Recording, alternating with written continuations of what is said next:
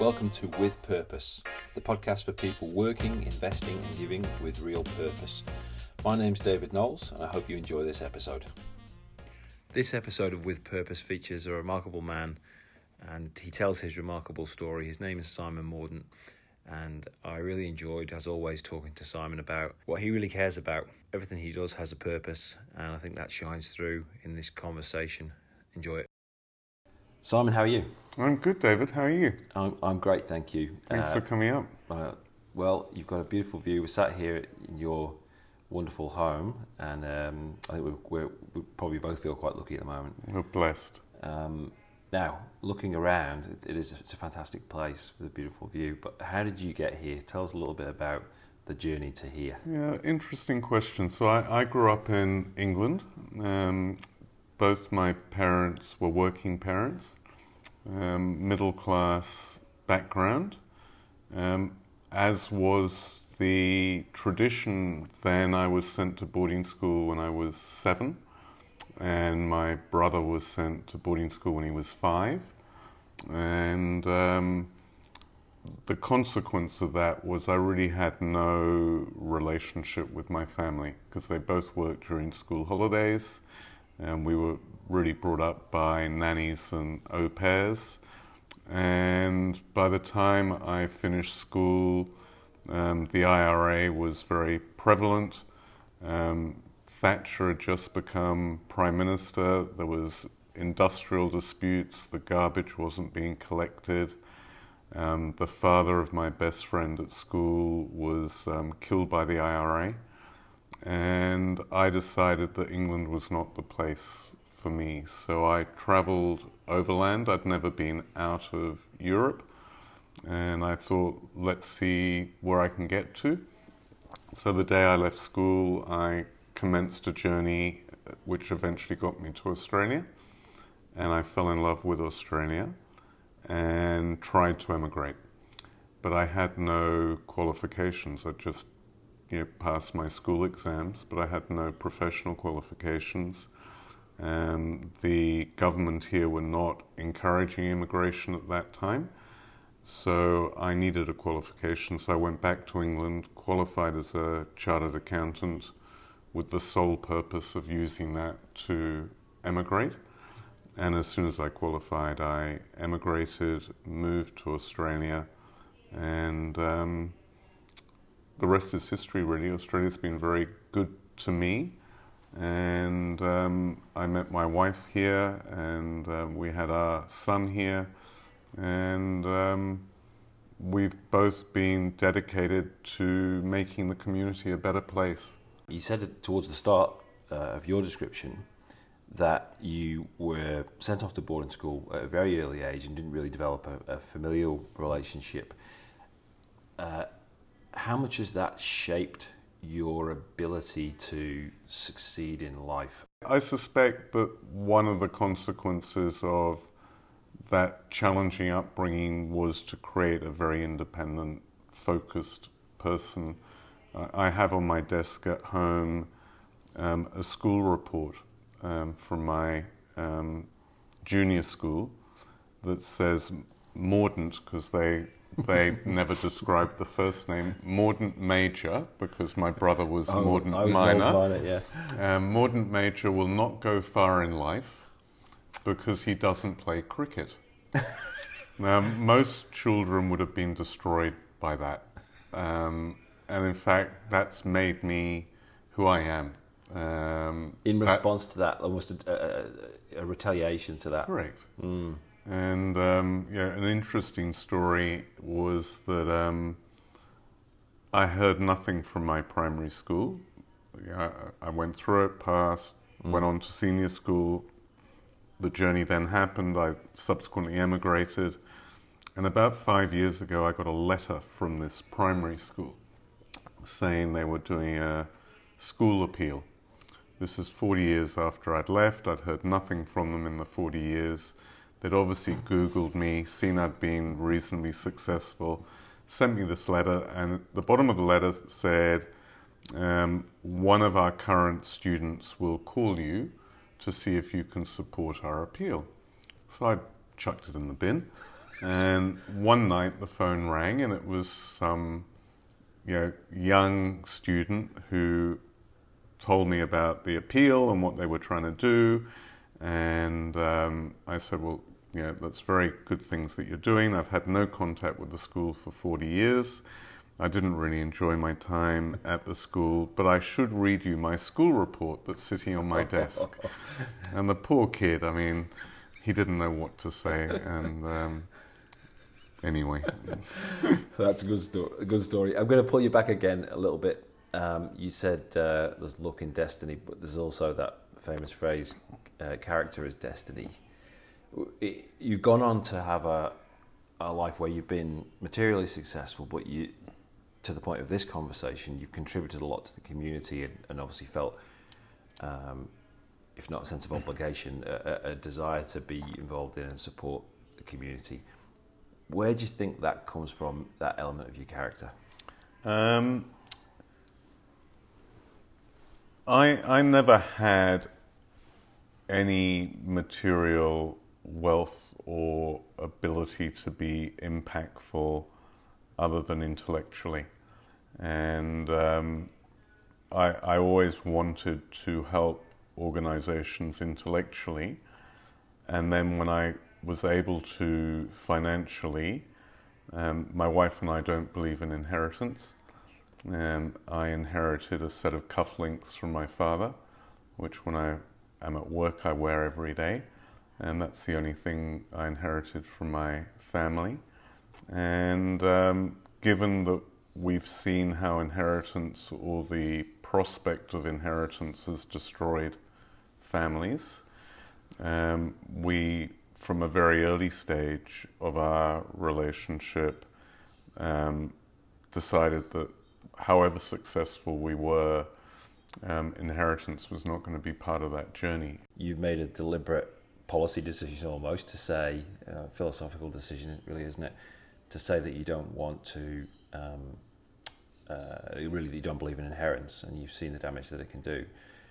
Question I've got, I hadn't planned to ask you, but I think a lot of families in a similar position, faced with the choice like you had to make, uh, might be interested in hearing you talk about is how do you avoid the potential uh, other downside from that policy, that philosophy, which is potential resentment um, from children that um, perceive that they may have missed out on an inheritance. How, how, do you how do you approach something like that? Yeah, so we we um, we have one child. Um, he's um, almost thirty. He's married. Um, he lives in New York.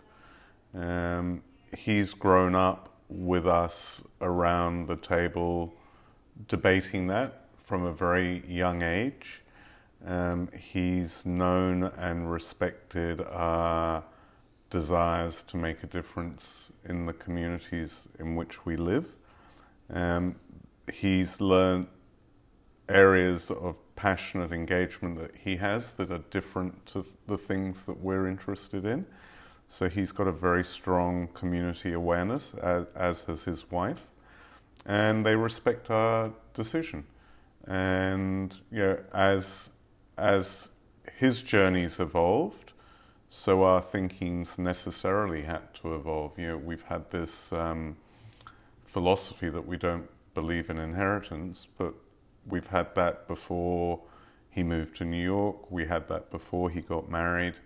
Now we have to think about what provisions we make for um, them in order for them to maintain the modest lifestyle that they have. He's a photojournalist that doesn't um, pay well, but it's something he's very passionate about.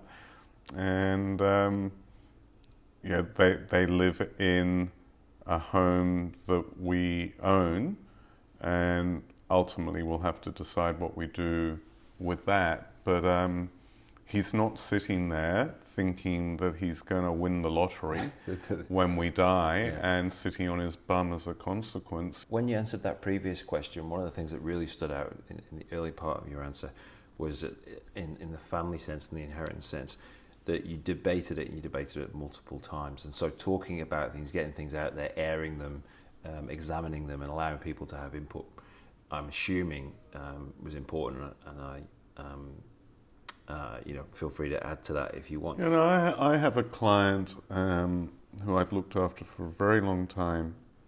When I first met him, I obviously knew his background, an extremely wealthy person. Um, I asked him what his objectives were. And he said to me, My ambition is to leave each of my children, and he had four children, $500 million each. That was okay. his focus. And in my first meeting with him, I said, I'm not sure that's a great thing to do. And he explained his family heritage and his background, which I respected.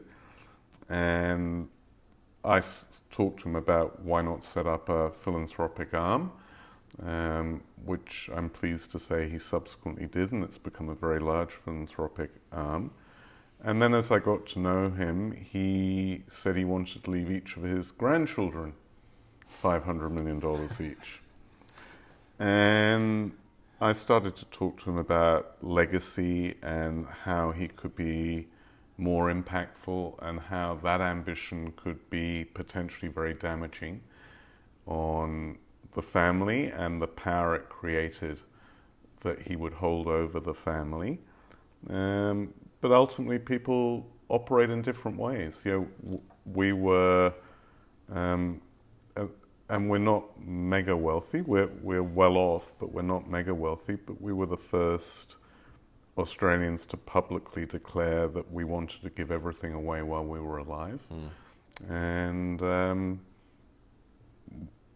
yeah, that, that's not an easy thing to actually juggle because you don't know when you're going to die. Mm. Um, and you don't know whether you're going to confront health issues or um, other issues later in life. But our, our ambition is that our last check bounces.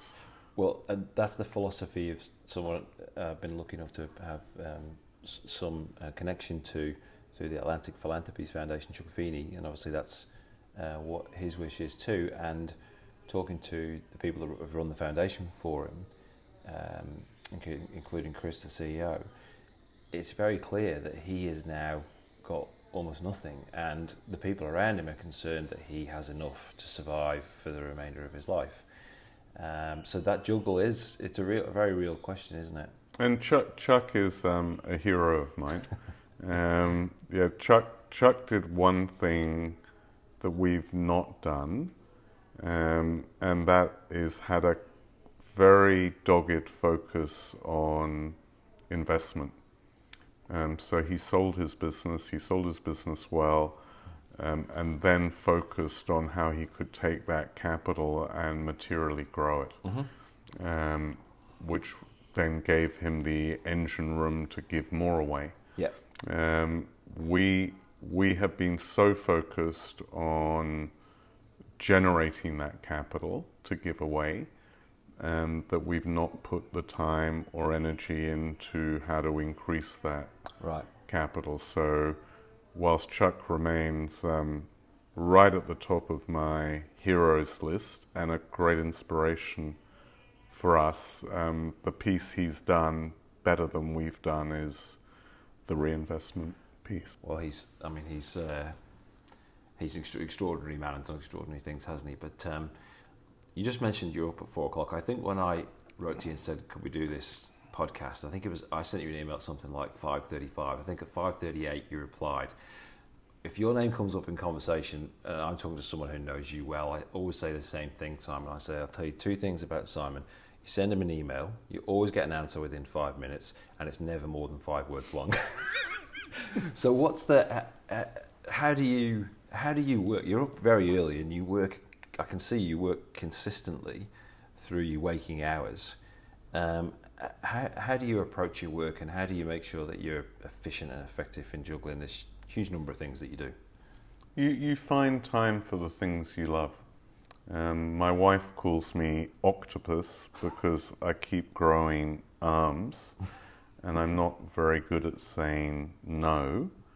Um, but the, the one constraint we have is time.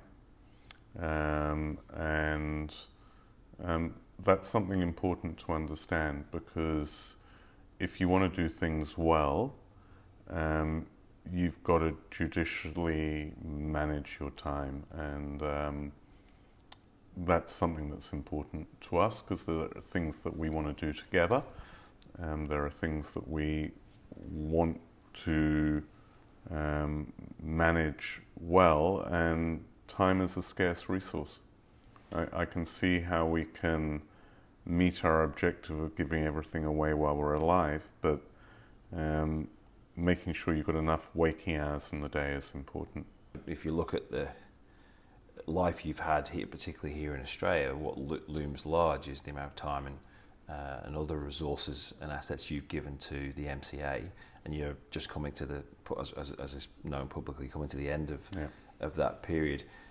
As, as, you look out there over the water, and you, you know you have a glass or whatever it is you have at, at the end of the day, what are you thinking about that time? and what you've achieved there. Yeah, I, yeah. When I first got involved with the MCA, it was 30 years ago. The, the physical MCA hadn't actually opened. I was a new migrant to Australia. I had an interest in contemporary art. There was no institution in Australia focused on contemporary art. I could go to the art gallery and see colonial Australian art or what I call dead art, um, but I couldn't engage with anything that was living or exciting or challenging. And then I heard about the initiative to start the MCA, and we were one of the early supporters. We gave, I think there were a thousand people who gave a thousand dollars each, and that was a big donation for us at that time. And I never imagined that 15, 20 years later, I'd be um, writing out a check for $15 million for the expansion. Well, just, just, how did that feel, literally writing out the check for, for $15 million? How, what goes through your mind at a time like that? Yeah, the, I mean, the background is that um, the museum, when Li- I, I, was involved in recruiting Liz Ann Macgregor 20 years ago, she's the current mm. director. Um, when she joined, the institution was almost bust. and there were periods where my wife and I were paying the payroll. Um, the audience was under 100,000 a year. Mm. And at her first board meeting, she wanted to remove the admission charge.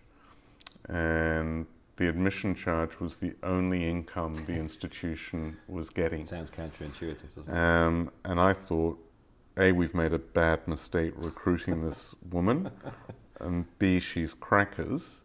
But in fact, she was right because in it, removing the admission charge, suddenly um, the barriers to access were taken away, mm.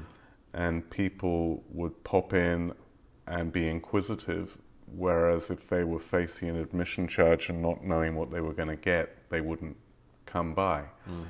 So, um, 10 years into her directorship, the audience had grown to half a million people, which was quite remarkable. And the place was bursting at the seams. The circulation wasn't working. Um, there was no education facilities. The classes were happening on the floors of the galleries. And I could see a point where she was going to quit because she couldn't um, take the institution any further. So I encouraged her to think about redeveloping a vacant car parking space that was on the northern end of the site. There'd been a few attempts to do that mm. by previous boards, which had not been successful. And um, she took up that challenge and asked if I was prepared to lead the campaign. And I said that I'm not um, a committee person where people turn up and explain why they haven't done things. Um, I'm willing to take responsibility to lead the campaign if it's a committee of two being her and I, and I would take responsibility to raise the funds. Um, and then I realized that if I was going to go and ask people for money, I needed to make a leadership commitment myself. So my wife and I agreed to kickstart the campaign was $5 million. It was a $53 million campaign. And I also said that I wanted to make that conditional on the then chairman David Coe and his wife Michelle um, matching us so that we could go out knowing that we had 20% of the mm. campaign raised before we started. And David and Michelle agreed. And then we started on the journey.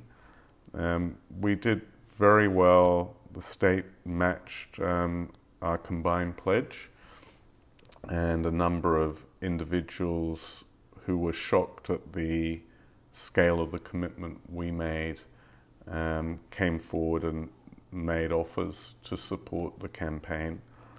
And then the GFC hit. And the consequence of the GFC was a couple of fold. Firstly, um, David Coe got into financial difficulty and was not able to follow through with his mm. pledge. Secondly, a number of the other philanthropists who got on the journey with us um, had lost a lot of their wealth and were anxious that the project wouldn't proceed and that they had got contingent liability in their pledge and they weren't clear whether it was going to happen or not. Um, so we were confronted with three or four years of work um, at risk of evaporating. So um, I, I, said to my wife one evening, um, we need to break this deadlock. You know, we're half in, we've got to go full in and see what happens. Um, I'd like to increase our pledge to $15 million um, on condition that the state government matches that and on condition that the federal government enter the game with us because the federal government had sat on the fence. Um, I also said to her that Australia has a history of tall poppy syndrome and I don't want to be here when that's announced because I'm anxious about how my team at work will feel about it and how my clients will feel about it. Mm. Um, so I want to go and see the director and tell her what our decision is, but I want to be out of the country mm. at the time of the announcement. And um, my wife agreed to our plan. $15 million, by the way, at that point was pretty much everything we had. Wow. So it was it was a poker hand. It was mm. really an all-in mm. hand. Yeah. Um, so we gave Liz Ann six months to get the federal government on board. We said at the end of the six months, if you're not there, the project folds um, and we're moving to Italy, and you call us, call us when it's done. Mm. And um, she, you know, she and I had had many discussions with the federal government, but armed with that um, set of cards we gave her, she got the federal government on board. The state government increased their pledge, and the campaign was closed and done. And there was no tall poppy response. There was no adverse reaction, but we were anxious there would be. And in fact, a number of philanthropists have said to me since then that that pledge by us made them start to think about what they were doing in their philanthropic journey. And a number of very wealthy people um, have become much more attuned to philanthropy as a consequence of that, which we had never anticipated. I, I think we did well over 300 dinners with couples during that five years of capital appeal. Mm. There would have been dinners at least twice a week. I, I put on 60 kilos during that journey, and which I've since lost, by the way. Um, but um, the number of people who I met, and I think I saw over a thousand people in that five years, that, that came to a point where people wouldn't take my call because they knew what I was calling about. Yeah. Um, the number of people I met who were vastly more wealthy than us, who had no interest in community, really upset me. And I didn't mind if people said, you know, contemporary art's not for me. Um, we, we have an interest in supporting retired cricketers or three legged dogs. That's not my business. Mm. Um, but what my business is, is to ensure people are making a difference mm. in something that interests them. And I couldn't believe the number of people who had no interest outside their business. And that made me very upset. Mm. And um, I'm really pleased that since then, um, the number of people who've contacted me and said, How do we get involved in community? Um, what do we do? That I've been able to help on that journey. Some very, very wealthy people and some l- less wealthy people. But I think that that gift um, really created a bit of a wake up call in the community, and the knock on effect has been fantastic. Yeah, look, it's easy for me to say this because I'm in your house, but I have been working in the philanthropic, the industry side of it, for many years here, and honestly, I think that was a game changer because uh, philanthropy wasn't spoken about. Um, it wasn't. It was almost distasteful in certain quarters and the, the, the, tall poppies part of that. But I'll just give you a little anecdote from my days when I first started to become the person at the firm I worked for to, to talk to clients and colleagues about philanthropy. Uh, I remember that the most common refer- response was from colleagues, why would I talk to people about giving money away? My job's to make them wealthier. Uh, and I remember I ran a, a, found, a corporate foundation at the time, and the chair, the then chair, who was who was actually a board member of the the company, also had the role as chair of the foundation. And the first time I met him, I went in the room for the board meeting, and he had his feet on the boardroom table and said, "This is a effing waste of time, isn't it?" And I remember thinking, it's not really core, necessarily core to the business and to your thinking, obviously, um, to put it to put it mildly. That has changed, and I I think you very much as a couple you have made it okay to talk about and uh, I hadn't appreciated until I came here today how actively you did that on a hand-to-hand combat basis. Of course, you know, being able to be prepared to put yourself out there in the mm. paper uh, is one thing, but I hadn't realised the scale of the personal undertaking to go out and win the hearts and minds mm. and open the wallets. And I want to ask you about how you do that because it struck me that you did it yourself you didn't, for example, delegate that.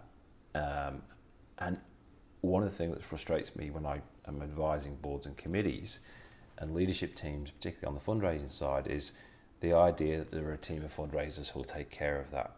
I can see you shaking your head. Tell us about your approach and what you think about that other approach. Yeah, I mean, there is a whole profession of consultants who assist organizations in raising money.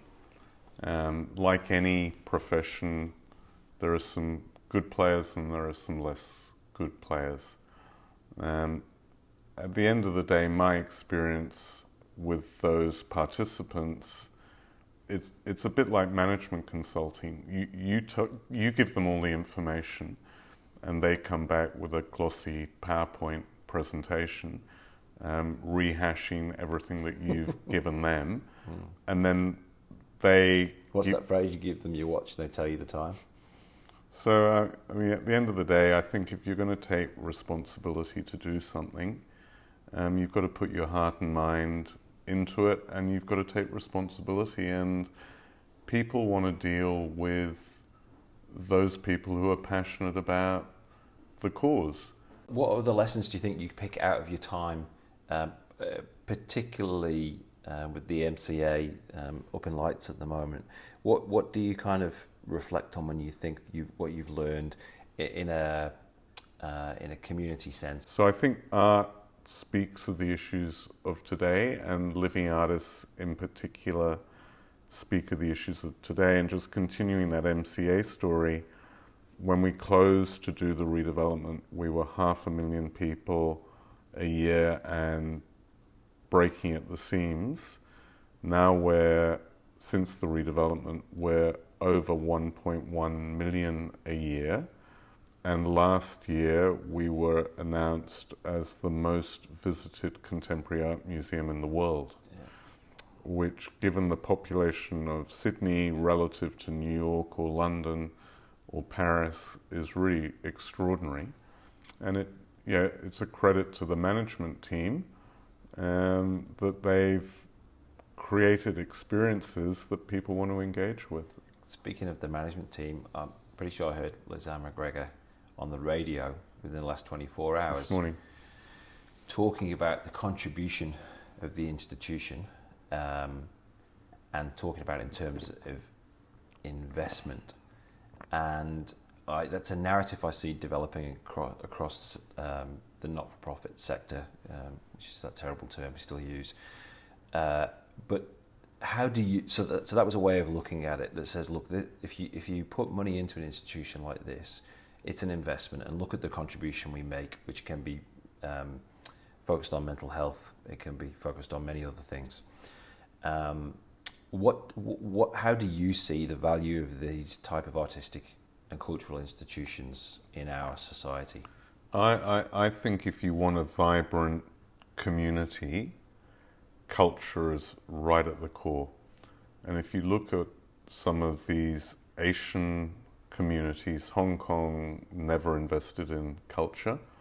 Singapore never invested in culture. And they discovered that their brightest people were leaving those communities um, because the glue wasn't there. And over the last 10 years, both of those countries have made massive investments in culture in order to attract the best and brightest people to live there. And for us, if you didn't have these institutions in Sydney, it would be a really dull place. And so I, I think culture in its broadest sense is vitally important for a vibrant community. And, and I know that you're, again, because um, you've been public about it, you're taking a lead and being vocal about um, the need to, to reinvest in um, the arts sector because we're in the middle of this pandemic, or we shouldn't say the middle, we are in the early stages of dealing with mm. um, a changed world. Um, how do you think it'll play out from here, and what do you think needs to be done for the for the betterment of the sector, um, given what what you think we might be heading into? Well, I think yeah, it, it starts with those people who make creative output. So everything starts with the artist or the performer, the actor, the musician, the poet, the writer. Um, if you don't have them, however great a building you have, you've got nothing to put in it. So for me, making sure we have um,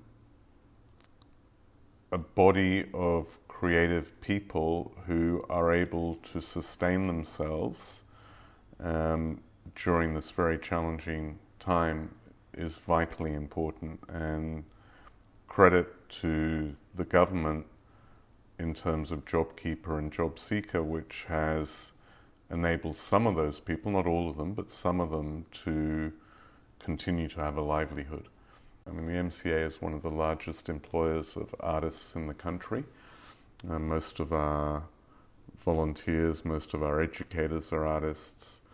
And if you have an institution that's shut, you, you can't give them a livelihood. So um, that's something that makes me very anxious. Mm. Um, you know, the government have now announced that museums can open from the beginning of June.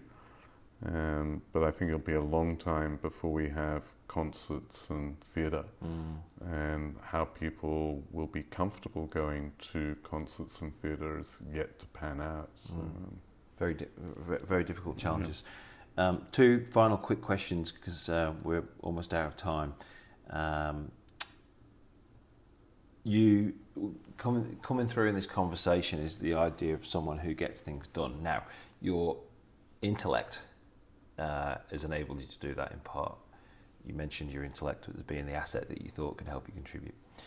But what else? What are the secrets that you employ or have developed over time that you think enable you to be successful and get things done um, in the community and the business sense? Yeah, I, I mean, I think um, focus is really important. Um, a, a, a, lot of people get buried in the today and don't think over the horizon.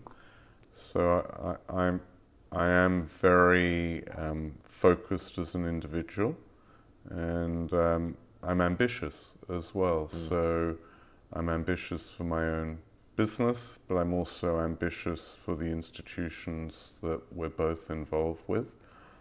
And unlike many people, um, we see our role as helping management teams realize their ambitions. So we we don't see um, interfering in strategy unless we feel the strategy is going in the wrong direction. We're there to help people intellectually and financially meet the ambitions they have for those institutions. And a long time ago, we decided to stop writing checks when people asked us. Um, the check bit was the easy bit.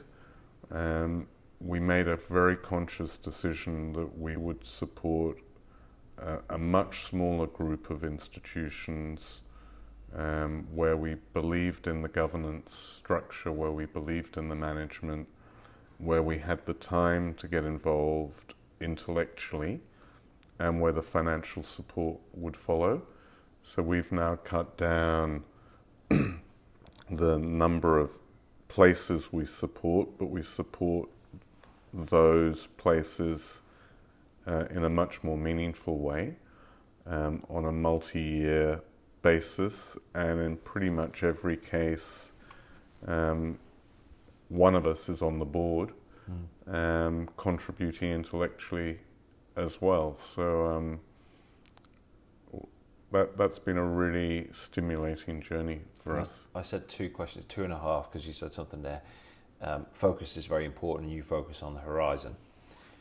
How do you do that? Do you carve out specific time to think? Is it just something that happens whilst you sit on the veranda there and you, the end of the day? I mean, what is, what, how do you approach the idea of making sure you keep your eye on the horizon and think, think um, about the bigger picture? Um, I, I'm a great believer in um, having clear headspace and making sure that you don't get buried in the weeds. If you get buried in the weeds, it's very hard to see the horizon. Great, I think thank you. Um, and final question: We're each in our own different ways, um, at times evangelists for a life of you know that involves purpose of giving, community, philanthropy, uh, making a contribution. uh, me principally through my work, um, and you uh, in a well documented way. Um, how, what, what kind of, in closing can you say to those that have not yet been converted? Uh, the person who um, might be so consumed with, and, and maybe for very good reason, um, for building a life for their, them and their family, uh, and from trying to trying to build a life that involves career success and financial success. What what do you have to offer uh, by way of advice or insight or reflection to those people to encourage them to think about a life with purpose in it? Yeah, so, so firstly, money is not relevant. Um, so you, don't need to have financial capacity to be impactful. Um, Australia's got a great tradition of volunteering. Um, most organizations are desperate for intellectual support. They may also be desperate for financial support, but they're, they're all open to intellectual support and supportive time. So, irrespective of your financial capacity, everyone can make a difference. Secondly, it's a huge amount of fun. Um, it's not an obligation. I have been on boards where I have found it an obligation and have got off relatively quickly. Um, but it's an enormous amount of fun. We've met the most amazing people over the last 30 years. We've learnt a huge amount. I'm, I'm now on, as, as you say, I'm, I'm, finishing up at the MCA, but I'll still stay involved. But I'm on the board of MoMA in New York, I'm on the board of MOCA in Los Angeles, I'm on the Tate Council in London, and all those learnings are shared. Mm. So, you know, the free admission that we brought in at the MCA 20 years ago, I was able to persuade MoMA to go free. Um, on the back of that, I've recently been able to persuade MOCA to go free. I've learned from MoMA about online strategies that we've brought back and used at the MCA. So, uh, that the learning experience and the sharing experience and the ability to make a difference doesn't have to be financial. It makes you a better person, it makes your family um, have purpose, and it makes your priorities different. I mean, I would not want to underestimate that we live well, but I have no need for another house. I have no need for a boat or a car. Um, I get much more pleasure um, being able to make a difference um, at an organization, whether it's big or small, um, and see how that can be impactful than I have around another toy or a, mm. um, anything else. And it's the most important thing is it's shared and has been shared from day one. My wife and I have an identical philosophy, slightly different interests. She's got more of an interest in the performing arts because she grew up in that background. Um, but that journey has been totally shared, and I don't think either of us could have done it without the other. Mm. And um, the final part of the secret sauce. Um, I'm worried about your time because you've got, yeah, got you've got a board meeting coming yeah. up. I know. Um, so I want to thank you first of all. You've Pleasure. been supportive of an initiative that I, I was trying to kick off. Um, so thank you for your support for me. Thank you for your, the, you know the contribution to this country and, and um, congratulations on everything you've achieved, particularly at the MCA, as that's Thank front you. and centre. Uh, I know it's far from the end; it's just one chapter. The octopus is out there, unable to help itself, I think, um, but for very good reason and with, with very good effect. So, uh, congratulations on all of that, and thanks for your time. My pleasure, and really, um, on behalf of the community I work in thank you for putting philanthropy at the center of your business because um, it's not about a financial return for you guys, it's about changing behavior in your clients. And there are not many organizations that have made that investment in philanthropic advice. And um, I think it's fantastic what you guys are doing. So, um, well, rare, thank you. Rare that you say it in a competitive sense, but we hope more will follow and join um, uh, in the future. So yeah, it's, it's interesting. We when we um, started Luminis, um, we each talked about our own drivers and ambitions. And for me, I was really clear that I love my clients, I love the business. Um, we were blessed that clients were prepared to pay us a lot of money but for me, the only reason to do it again was that it would generate more capital to do things in the community mm. that we wanted to do. Um, and I said to my partners, I'd like to make a foundation central to our new business. They, they, my, my three partners were completely on board with that. Um, what none of us realized was that the Gen Y and Gen X generation flocked to our business, not because they wanted to be investment bankers, but because they wanted to work for an organization that had a purpose. And we had never thought about that. Hmm. Well, it's a great way to end, and I do think you have to go because I can see your watch. watching. Right. um, I do. uh, it's a great way to end because this podcast is a new series, and it's really a podcast for people working, investing, or giving with purpose. And actually, what you just said there, that Luminis story captures it all because you're working for a purpose, and that purpose is so you can generate more to then give with a purpose. And of course, you are there's, a, there's the whole investment theme runs through that, and maybe with the foundation as well. So, um, great way to end, and, and thanks very Thanks much for again coming for out. your time. Thanks very Thank much, David.